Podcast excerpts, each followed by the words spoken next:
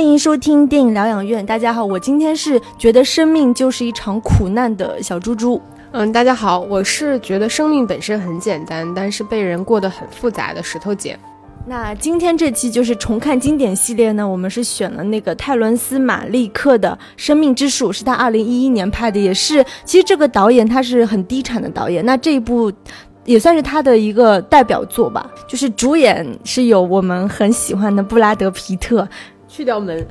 呃，就是呃，布拉德皮特，他最近有交新女友。然后另外一个是杰西卡查斯坦以及西恩潘，就是领衔主演的这部电影有获得二零一一年第六十四届戛纳电影节的金棕榈奖，嗯，然后也有同时被提名，就是啊第八十四届奥斯卡最佳影片导演和摄影，嗯。然后在我们聊这期节目之前，我们其实是有一点小礼物送给大家，就是石头姐，也就是我本人。就我前一段时间不是去成都玩吗？然后我我我在那边真的逛到了很好逛的文创，呃商品。然后我觉得成都还是很厉害的，就他们做这种文创的产品真的很棒。所以我在那边也算是精心挑选了三个小礼物。那呃一个一份呢是。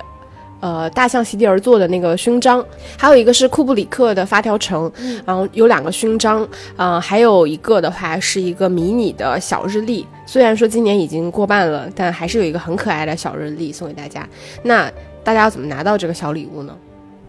呃，那就是关注我们电影疗养院聊天的聊的微信公众号，然后在后台留言，因为最近我们不是一直在做重看经典系列嘛。那你们可以把你们呃想看的片子给我们留言，你可以挑几部，然后就是并告诉理由，就是你为什么特别喜欢这部电影，然后我们会从中抽选三个，然后送出刚刚石头姐说的小礼物。嗯，我们今天节目呢，先各自会分享一下，就是看这部《生命之树》重看和初看的一个感受的差别，然后我们会聊一下这部电影的亮点，或者说这部电影为什么就是这么有魅力吧。嗯嗯，其实我我觉得我自己重看。最大的一个感受，首先是这个这个这部电影现在目前是有两个版本是比较能被大家看到的，一个是一百三十九分钟，然后一个是一百八十九分钟。然后我在我是看了两个版本之后去进行了一下对比，其实蛮出乎我意料的。我因为我先看的是一百八十九分钟的版本，我以为就是这两个版本之间最大的差别应该会是在中间非常抽象的那一段关于很宏观宇宙跟很微观就是这种呃部分的戏份，我觉得我以为那个部分会有所删减，但我没有。没有想到，其实两个版本最大部分的删减是出现在整个电影的后半部分，也就是杰西卡·查斯坦的弟弟，然后来到他们家之后，承担了一个很仁慈的父亲形象的那个片段，其实是在一百三十九分钟那个版本里面被删减掉了的。嗯，这个其实还蛮出乎我意料的。那我觉得还有一个，就是因为这个电影本身我还是很喜欢的，就我我自己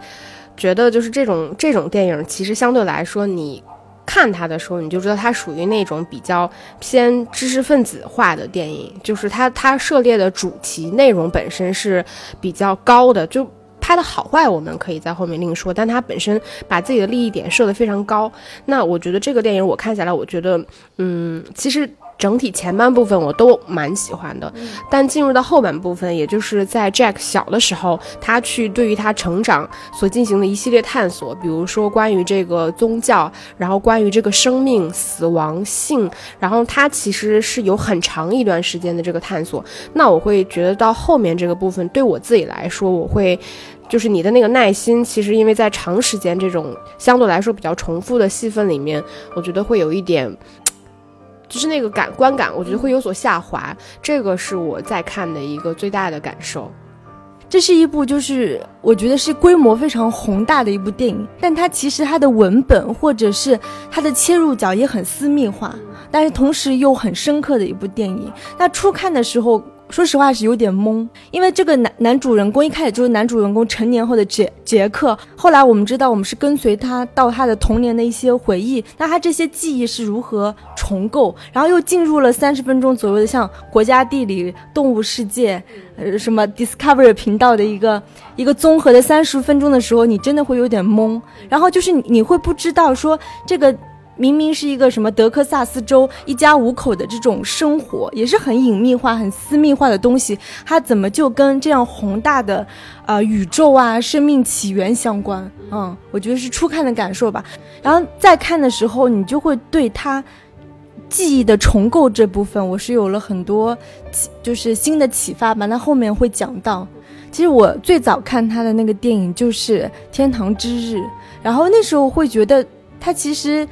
处理的戏剧化还是比较浓重的。然后到这部的话，我们可以看出他整个是把把戏剧的东西是散掉的，通过这些记忆啊、意识流的东西，就是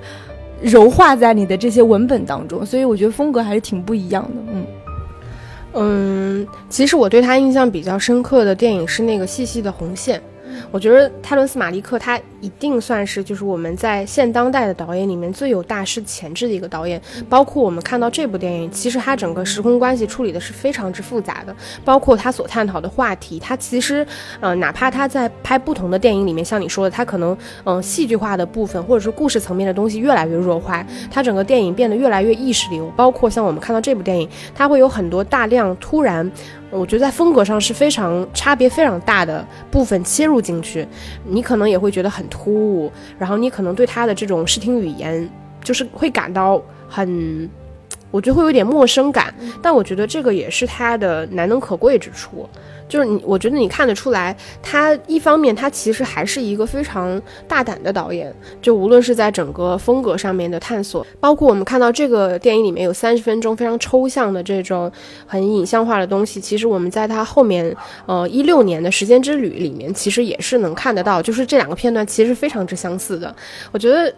就是你看这个导演的片子，其实说说句心里话，他尽管拍的很意识、很诗意，但其实，如果你认真看的话，他其实并没有非常难懂。包括我觉得他所探讨的话题，我觉得是。其实还是蛮深的，就是而且就是会很打动人。我觉得它并不是那种很空洞、很空泛的东西，所以看上去我觉得还是非常喜欢的。而且像你说的，我觉得它确实在视听语言上面整体的变化还是蛮大的。像《细细的红线》那个时候，其实它因为还是一个战争故事，尽管它拍的也很诗意，然后它里面也会拍一些就是这种人关于自然以及整个空间的这种观察式的东西，但这些部分其实是非常少的。我觉得它更多是一种就是心灵层面的东西，但这个电影里面我们看到它其实非常大胆的大段大段的用到整个故事里面去，嗯，我觉得还是蛮值得拿出来聊一聊，然后也蛮值得就是没看的，就是大家可以去看一看这样，嗯，那我们可以先来聊一下这部电影，我觉得整体的亮点吧。其实，呃，那我们在聊亮点的时候，我觉得首先可以拿出来聊一聊的，就是像我们接着往上说，就是这个电影它的主题到底在探讨什么？我觉得我们可以去聊一下。这个电影其实因为它的时空关系其实构建的很复杂，它甚至没有很清晰的去标注说某一个场景，呃，它的时间点以及所有故事之间这个前后的关联性。但我们可以看到，这个故事其实是在讲像你说的，就是一家五口，然后他们。呃，本来很看上去很和睦的生活，然后突然因为一个意外，然后一个其中一个儿子死掉了，然后那成年的大儿子其实他也是跟父亲之间是有一点隔阂，然后他也是通过去回忆他自己童年的这种过往的经历，跟父亲和母亲相处的关系，来完成了一种我觉得是他跟父亲之间的这种和解。但这个电影我觉得非常有意思的就是，我们其实都很明显的看到，他其实在探讨的并不是人跟。人之间的这种关系，就是这只是其中一个层面，就是我跟我父亲的关系。那其实另外一个层面，他是在探讨人跟神之间的这种关系。我们都称上帝为父神嘛。那这个电影其实很明显的有在关于自己父亲的这种寻找。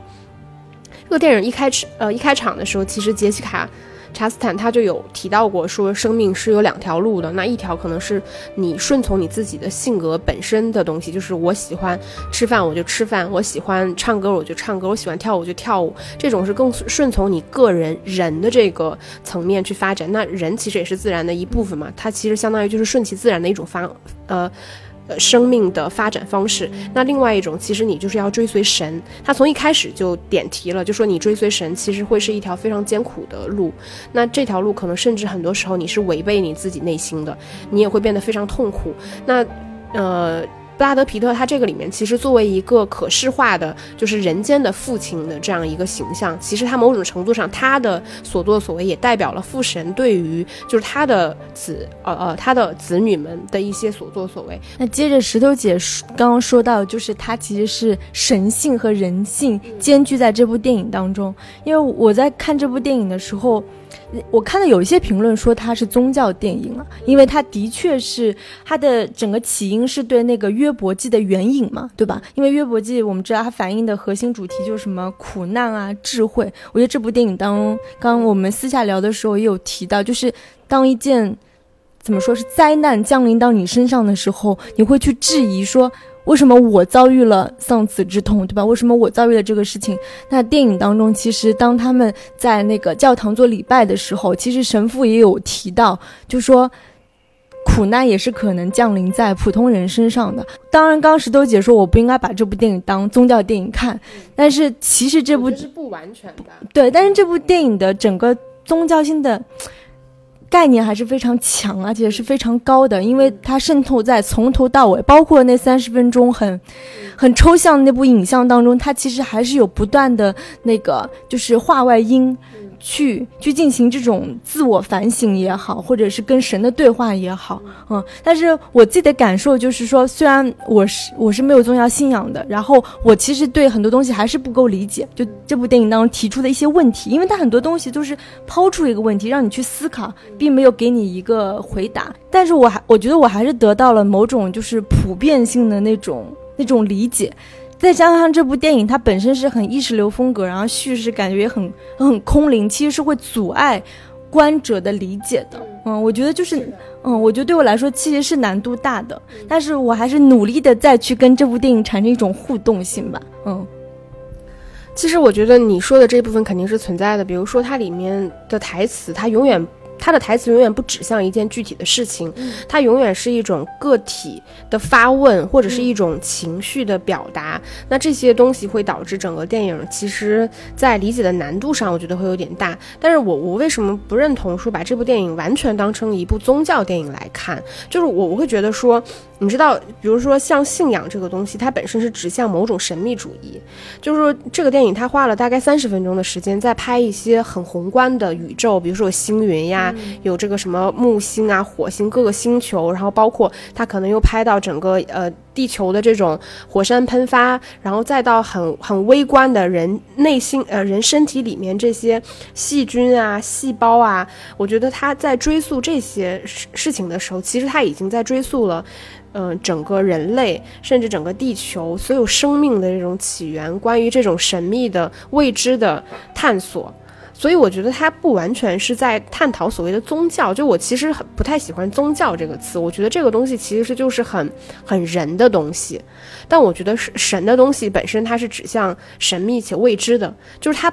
我觉得这个东西它其实并不完全取决于你是否真的有信仰，但我相信，就哪怕你你不信仰一个神，但其实你仍然内心深处是相信某些东西的，或者是说有敬畏感吧。对，嗯，我觉得对于这些未知的东西，其实你是有好奇心、有敬畏心。那我觉得这个电影里面，其实它探讨的东西，其实远不只是你跟神之间的关系，它探讨了，比如说它也有整个历史、有文明，然后有艺术、有爱情、有关于人之间的这种冲突、有关于生命的这种本质。我觉得这。这个电影里面传达了很多有信仰的人，他们可能一种共同的生命体验。比如说，我明明是有信仰的，我觉得我自己的行为也很好，我明明也。对上帝很忠诚，为什么这些不好的事情会发生在我的身上？那如果这些事情我信我信仰的上帝，这些事情仍然会发生在我身上，那我跟那些不信的人到底又有什么差别？就为什么我信仰了上帝之后，我的内心仍然很痛苦，我的生活仍然很困顿？就是我觉得这是所有信仰的人他们共同会有的一种生命体验。那我觉得，因为泰伦斯马利马利克他本身就是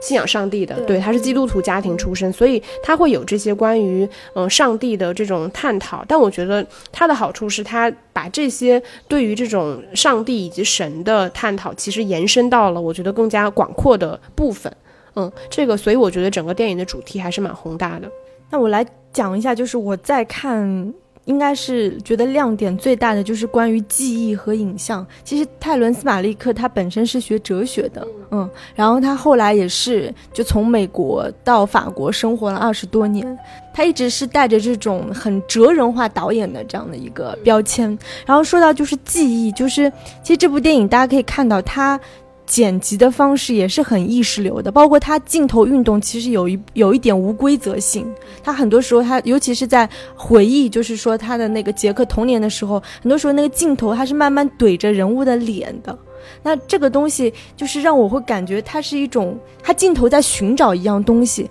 那就像镜头在同时也在回忆一样，就跟记忆本身是存在一种一种联系的。根据就是现象学心理学的这种说法，就是说记忆它是区别于感知的，因为记忆它会变化和变形，因为它不是那种罐装的影像。而不是说你是一个 U 盘，然后你直接导出来那个记忆就是你的真实的体验和感知，其实是有这个区别。那记忆为什么会发生？它其实是依托这种记忆力的活动才变成记忆。也就是说，往往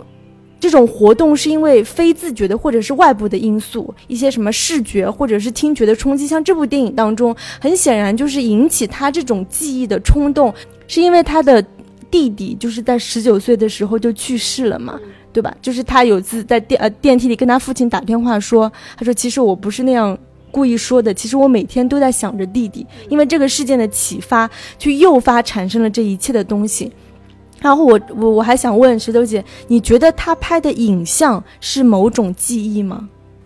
我觉得是啊，因为这个里面它有一些时候会用到很夸张变形的那种镜头，有的时候会用广角镜头来拍。我觉得它有点像是真的，像是我们面前有一个记忆，然后你去拿放大镜去观看，就是其实你的那个感受是抽离的，然后你在观察正在发生的部分，所以我觉得会有那种记忆的感觉，嗯。对，之所以问石头姐这个问题，就是她拍的肯定是记忆，但其实，在心理学上，她有把这个东西给更加细化，就是因为刚我们有聊，就是什么是记忆，但是实际上记忆它是有偏差的，那人也不可能按照记忆去思索，我只能说是针对记忆去思索，所以你的最初的那些感知其实是没有被现实化的，就是时间的那个时。它也是不可能完全被复现的，它只能说其实是被重构或者是重造，就是人人依照你就是最初感知当中符合意愿的那些元素，然后或者是特别必要的元素，或者是你特别用心思考的元素。所以说，在心理学当中，它会区别这个叫这个单词叫心象。就是像，就是图像的那个像，就是星象，它是对记忆有所选择的产物。所以说，这部电影拍的，你说是记忆，但它其实更多的是一种记忆的重构。嗯，因为就举个例子好了，就是这里面父亲，就是他很多时候说的话，你会发现很多东西都是很说教的话。嗯，它其实是不同于你真实的现实生活中，或者是你记忆当中再现的父亲的话语。为什么会？因为正常的你可能也会聊你今天吃什么，但是更多的这部电影去去聊一些父亲说什么啊？如果你想要成功的话，好像就是要坚忍不拔，一直要坚持到底，类似于这种说教的话，不断的去再现，是因为它是对记忆的一种重构，而不是记忆的再现。嗯，那那其实想到就是因为这有三十分钟那个很很抽象化的影像这个东西也是，就是。呃，我有看到一个采访，就是问那泰伦斯马利克，你为什么要在这部电影当中去加入这个片段？因为这个片段它并不是说是以按照一个，比如说跟这这家庭生活以并进的方式去交叉蒙太奇，并没有，它是非常完整的段落去放那个宇宙的片段。就是他有讲到一个，就是影像这个东西，就是在他看来，影像本来就是一个无实体的、非现实的东西。它它不是一个实物的在场，或者是一种再现，它也是一种想象物的存在，它也是一种重构。所以我会觉得，其实好像泰伦斯·马利克他对于影像的理解，跟他在电影当中对记忆的理解、记忆的重构，某种程度上是一致的。我觉得这一点还蛮有意思的。嗯，可能就对我在看这部电影当中的时候，我有一些这样的启发吧。嗯。但但我会觉得说，这个电影里面它不完全是一种回忆，嗯，就是就是其实蛮复杂的。嗯，因为整体来说，我觉得这个电影它的运运镜方式其实是一样的，就无论是在于说故事最开始，就是也可能是就是 Jack 他是做了一个梦，梦到他父亲当他父母当年就是说痛失儿子那一瞬间，然后再回到他的时空，然后再去回回忆整个他曾经童年成长的这个关系，我觉得是有这种呃叙事的可能性。但我会觉得说，这个电影里面它不止记忆这一个部分，因为很多时候它也有可能。比如他也会拍到这个，呃，杰西卡·查斯坦他自己一个人在森林里面步行，然后也会有他关于整个这种呃对于上帝的这种探寻，然后也会有这个布拉德皮特他的旁白，然后也会有就是 Jack 这个儿子就是西恩潘他的旁白。我觉得这个电影其实整个的。呃，叙述者是有这三个人的，对，所以呃，我觉得这个电影里面就是回忆肯定是其中一个方面，但我会觉得说他其实确实很复杂，嗯，因为这部电影的叙述者就像石头姐刚刚说的是比较复杂，还有三个人，所以当这些人的话外音或者是影像交杂在一起的时候，我觉得他会把这种就是画面的这种怎么说是。虚无性或者是抽象性更加拔高了，因为你会不知道这是谁的叙述者的角度去发生的这些影像，对吧？嗯，对我我觉得这三个人之所以会发生，我觉得首先是因为这三个人都很痛苦。我觉得这个这个是他们去有这种就是发生欲望的一个很大的原因。然后其实你前面提到过这个回忆，关于它整个镜头的问题，就是关于视角的问题。其实我觉得这个电影蛮特别的一点，其实它就是它用了幽灵视角。就是我们什么叫所谓的幽灵视角？就是它其实并不是一个就是传统的，就我们传统的电影可能会用到很多就是不同的视点，然后你可能会用到很多不同的视角。但是其实你你仔细来看这个电影里面，它的视角是非常的诡异。意的，对，就是它其实有点像是跟随视角，就是你旁边有一个人，他一直在看着你正在看的东西。那这个人他有的时候，其实我我之前我会觉得说，这个有点像是一个，呃，就是小时候的 Jack，他去回忆的时候，他在观察，他在抽离的情况下观察他正在发生的这个时空关系的故以及故事。但是其实你会发现，这个视角本身是镜头本来本身是有高有低的，它也可能跟大人一样高，它有可能跟小孩一样高，包括它。的整个轨迹其实非常鬼魅的。其实我印象比较深的是，在西恩潘塔上来的，就是他的时空关系里面有一场镜头，是有一组镜头是他，他跟他的应该是他跟他的妻子。两个人在这个房间里面互相的走，然后镜头开始跟着他的妻子，然后突然就是从二楼往下甩了一下，看了一下西恩潘所在的那个环境，然后又甩上来，又继续跟着这个女主角，呃，就跟着他的太太一直往下走。其实这种就明显是一种非常拟人化的视角，但这个电影里面能存在于这种视角的，我觉得它更像是一个幽灵点，嗯。对，因为他我我记得就比如说他们在那个草坪上玩耍的时候，有的时候那个机位是很低的，那你很明显看到他是个孩子的视角，那应该是杰克大儿子，也不排除其他儿子。然后有的时候他在那个室内的时候，其实他的那个视角是非常高的，因为他经常会拍母亲的脸，所以母亲的脸就是时而是做家务，时而是跟孩子玩耍的时候，那个脸庞映在那个窗外阳光照射下的那个东西，就像你说的，就是呃很很很鬼魅，因为你你不知道那个是谁发出来，因为那个位置很高，对吧？但我觉得它一定是一个拟人化的视角，就是因为它。就是镜头很多次，就是他不停的在仰拍，就是追寻着阳光，追寻着太阳。其实这个就是很明显是在一种对上帝的这种寻找，一种追望的那种感觉。嗯，而且我记得就是因为这个爸爸不是经常出差嘛，还是出海，因为他是跟像是海军一样的那个身份的时候，呃，当他爸爸不在的时候，你会发现那些镜头跟随母亲的脸的镜头会非常多。嗯，然后。就是比如说，母亲跟孩子在那个屋子里面追逐奔跑的时候，其实那个视角也不是孩子发出的一个视角，嗯，所以这个都是挺挺啊，挺挺奇妙的一个东西。然后另外有想到，就是刚刚我们有讨论到叙述者这个东西的时候，我又想到，你觉得那三十分钟呢，就是脱离主体叙事的那段影像，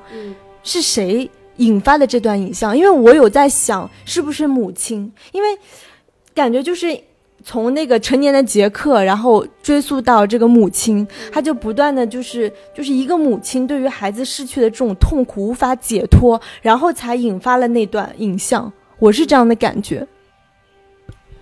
我觉得很难界定诶，我觉得这个部分其实并不私人化。嗯，我觉得关于这个就是整个很宏大又很微观的这个部分，我我会觉得它并没有那么的私人化。我觉得这个还是指向就是人类所对于超脱。人类所目就是你视力可及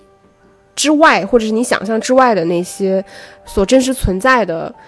呃东西的一种探寻。我觉得还归根到底，我觉得还是一种对于神秘主义的探索。因为我我一开始是在想，这种发出的一个动机是不是因为痛苦无法排解，所以你需要借助一个更宏大的一个东西去排解你的。你的微小的私人化的痛苦，嗯，但是刚刚石头姐那样说，我觉得也也是解很解释得通啊。然后这个电影里面，我觉得其实还有一些就是我们肉眼可见的，就是它。嗯，涉及到的一些非常隐喻性的东西，其实最明显的就是关于水这个东西。我们知道水是一个很神奇的东西，因为它是一种生命的象征。所以它这个里边有一场戏我印象蛮深的，也是在于 Jack 他对于他在回忆的过程中，那可能就是从他诞生开始之前，甚至他诞生之前啊，他从一个水里面的小房子出来，然后就变成了一个就是小孩的这种妊娠，就母亲生了小孩。其实水在这个里面明显它是指向生命的，它指向。了那种呃羊水，然后包括就是小孩进入到水里面玩耍的时候，我们也可以认为它是对于一种母体的向往，就是因为你你生活实在太痛苦了，就是其实你是会向往你回到你母亲的怀抱里面，所以我们也会看到这个里面其实关于母亲的这个形象，就母亲在这个里面她相对来说是比较弱势的，尽管她很爱她的孩子，但是她其实并没有能力真的保护他的孩子不受到他父亲的这种恐吓和威胁，那所以这个我觉得也有对于母母体母母体回。归的这种渴望，包括他也水，我觉得也是一种生命的源泉。因为我们我们也会有一种说法，说这个人类其实是从海里面有起源的嘛。然后这个里面，在这个 Jack 他对于他自己童年这个情欲的探索的时候，其实水也是指向一种情欲，包括它里面有各种那种像海草一样的飘荡。其实这个呃性欲感的隐喻还是蛮强的。但是另外一方面，我觉得水。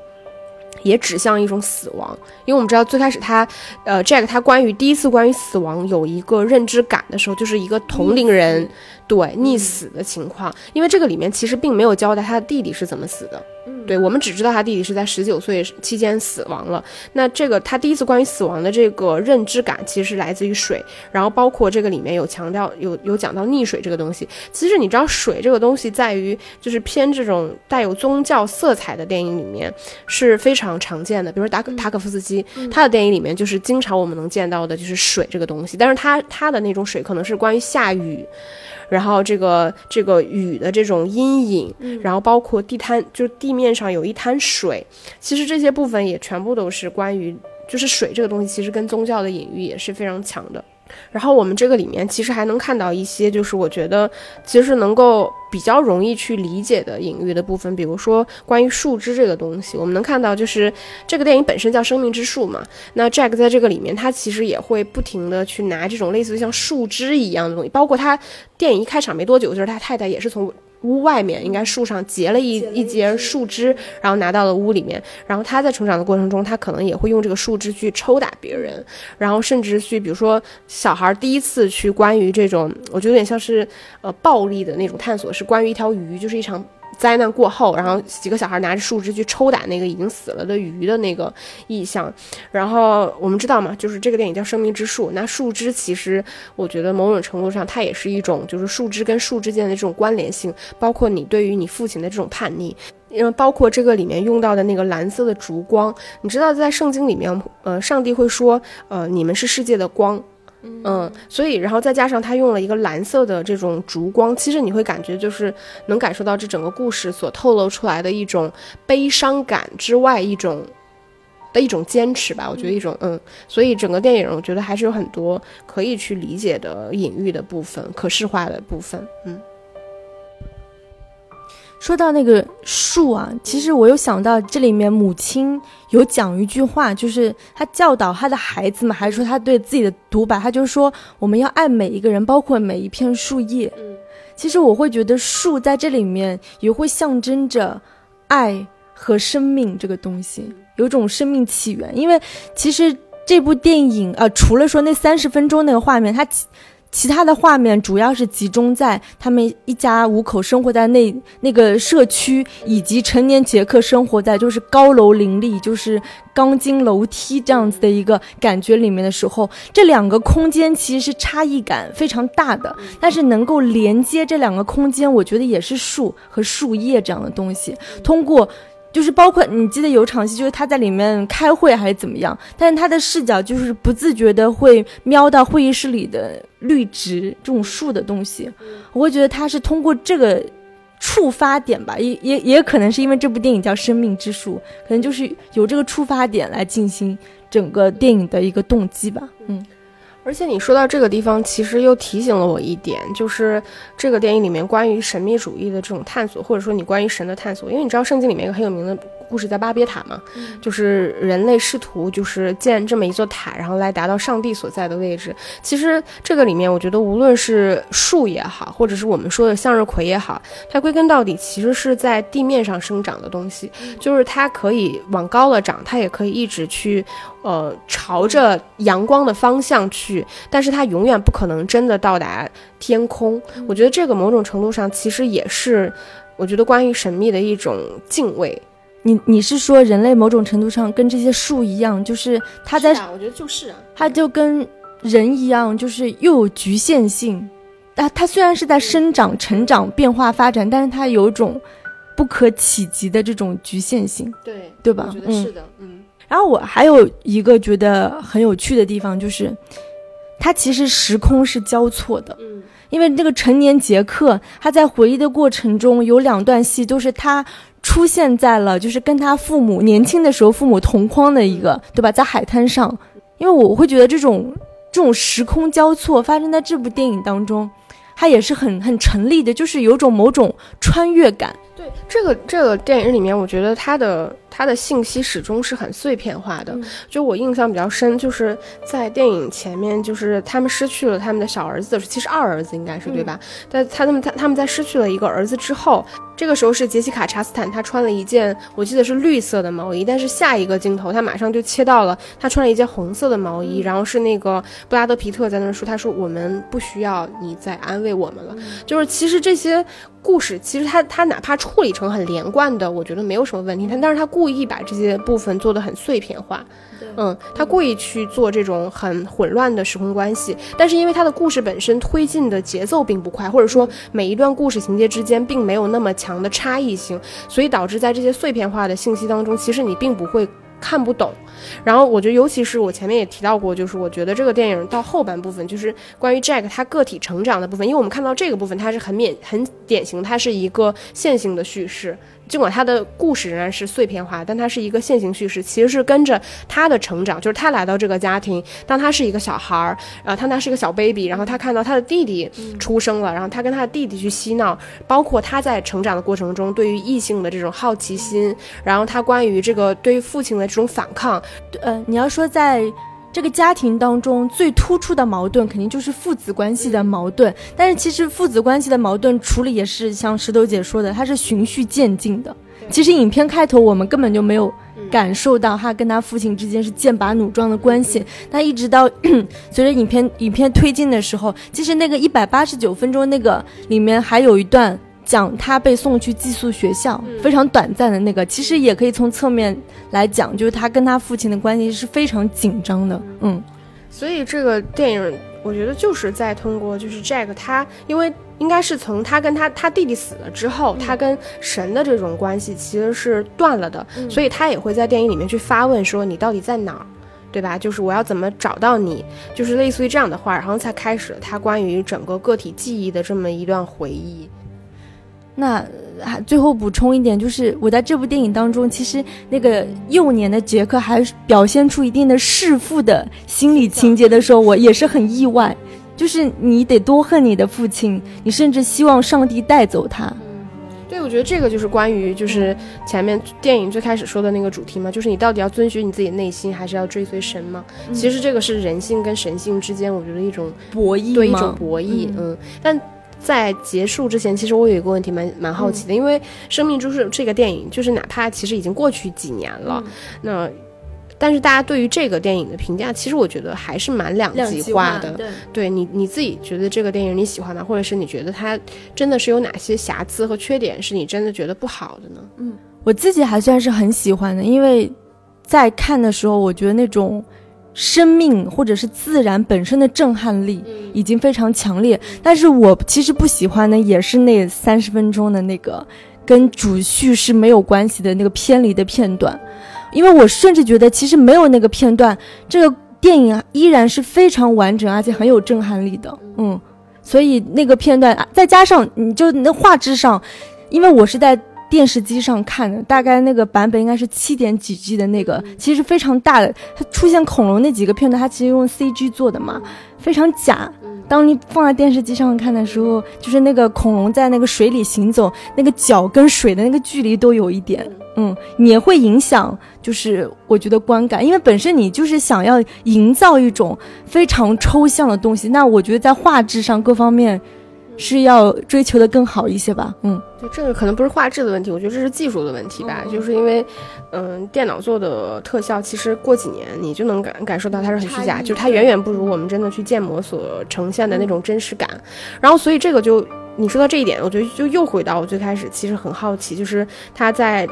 这两个不同的版本，就是一百八十九分钟和一百三十九分钟，差明明差了五十分钟，但是它关于这个很抽象的这个片段，它居然是几乎是完整保留的。我觉得这个也能看到，他就是至少导演看来，他觉得这个片段对于他整个电影来说是很重要的。嗯，可能他某种程度上并不追求那种叙事上的完整性。我觉得，嗯，好呀，那我们今天节目就差不多到这里了。嗯，然后。我们月底其实会推出一期戛纳的特别节目嘛，因为我们呃前几天也有推出那个戛纳完整片段的一篇微信文章嘛，正好会策划一期啊，也会邀请来一个神秘嘉宾来加入我们这期节目，感觉会很精彩，好期待哦。好，那就下期再见，拜拜，拜拜。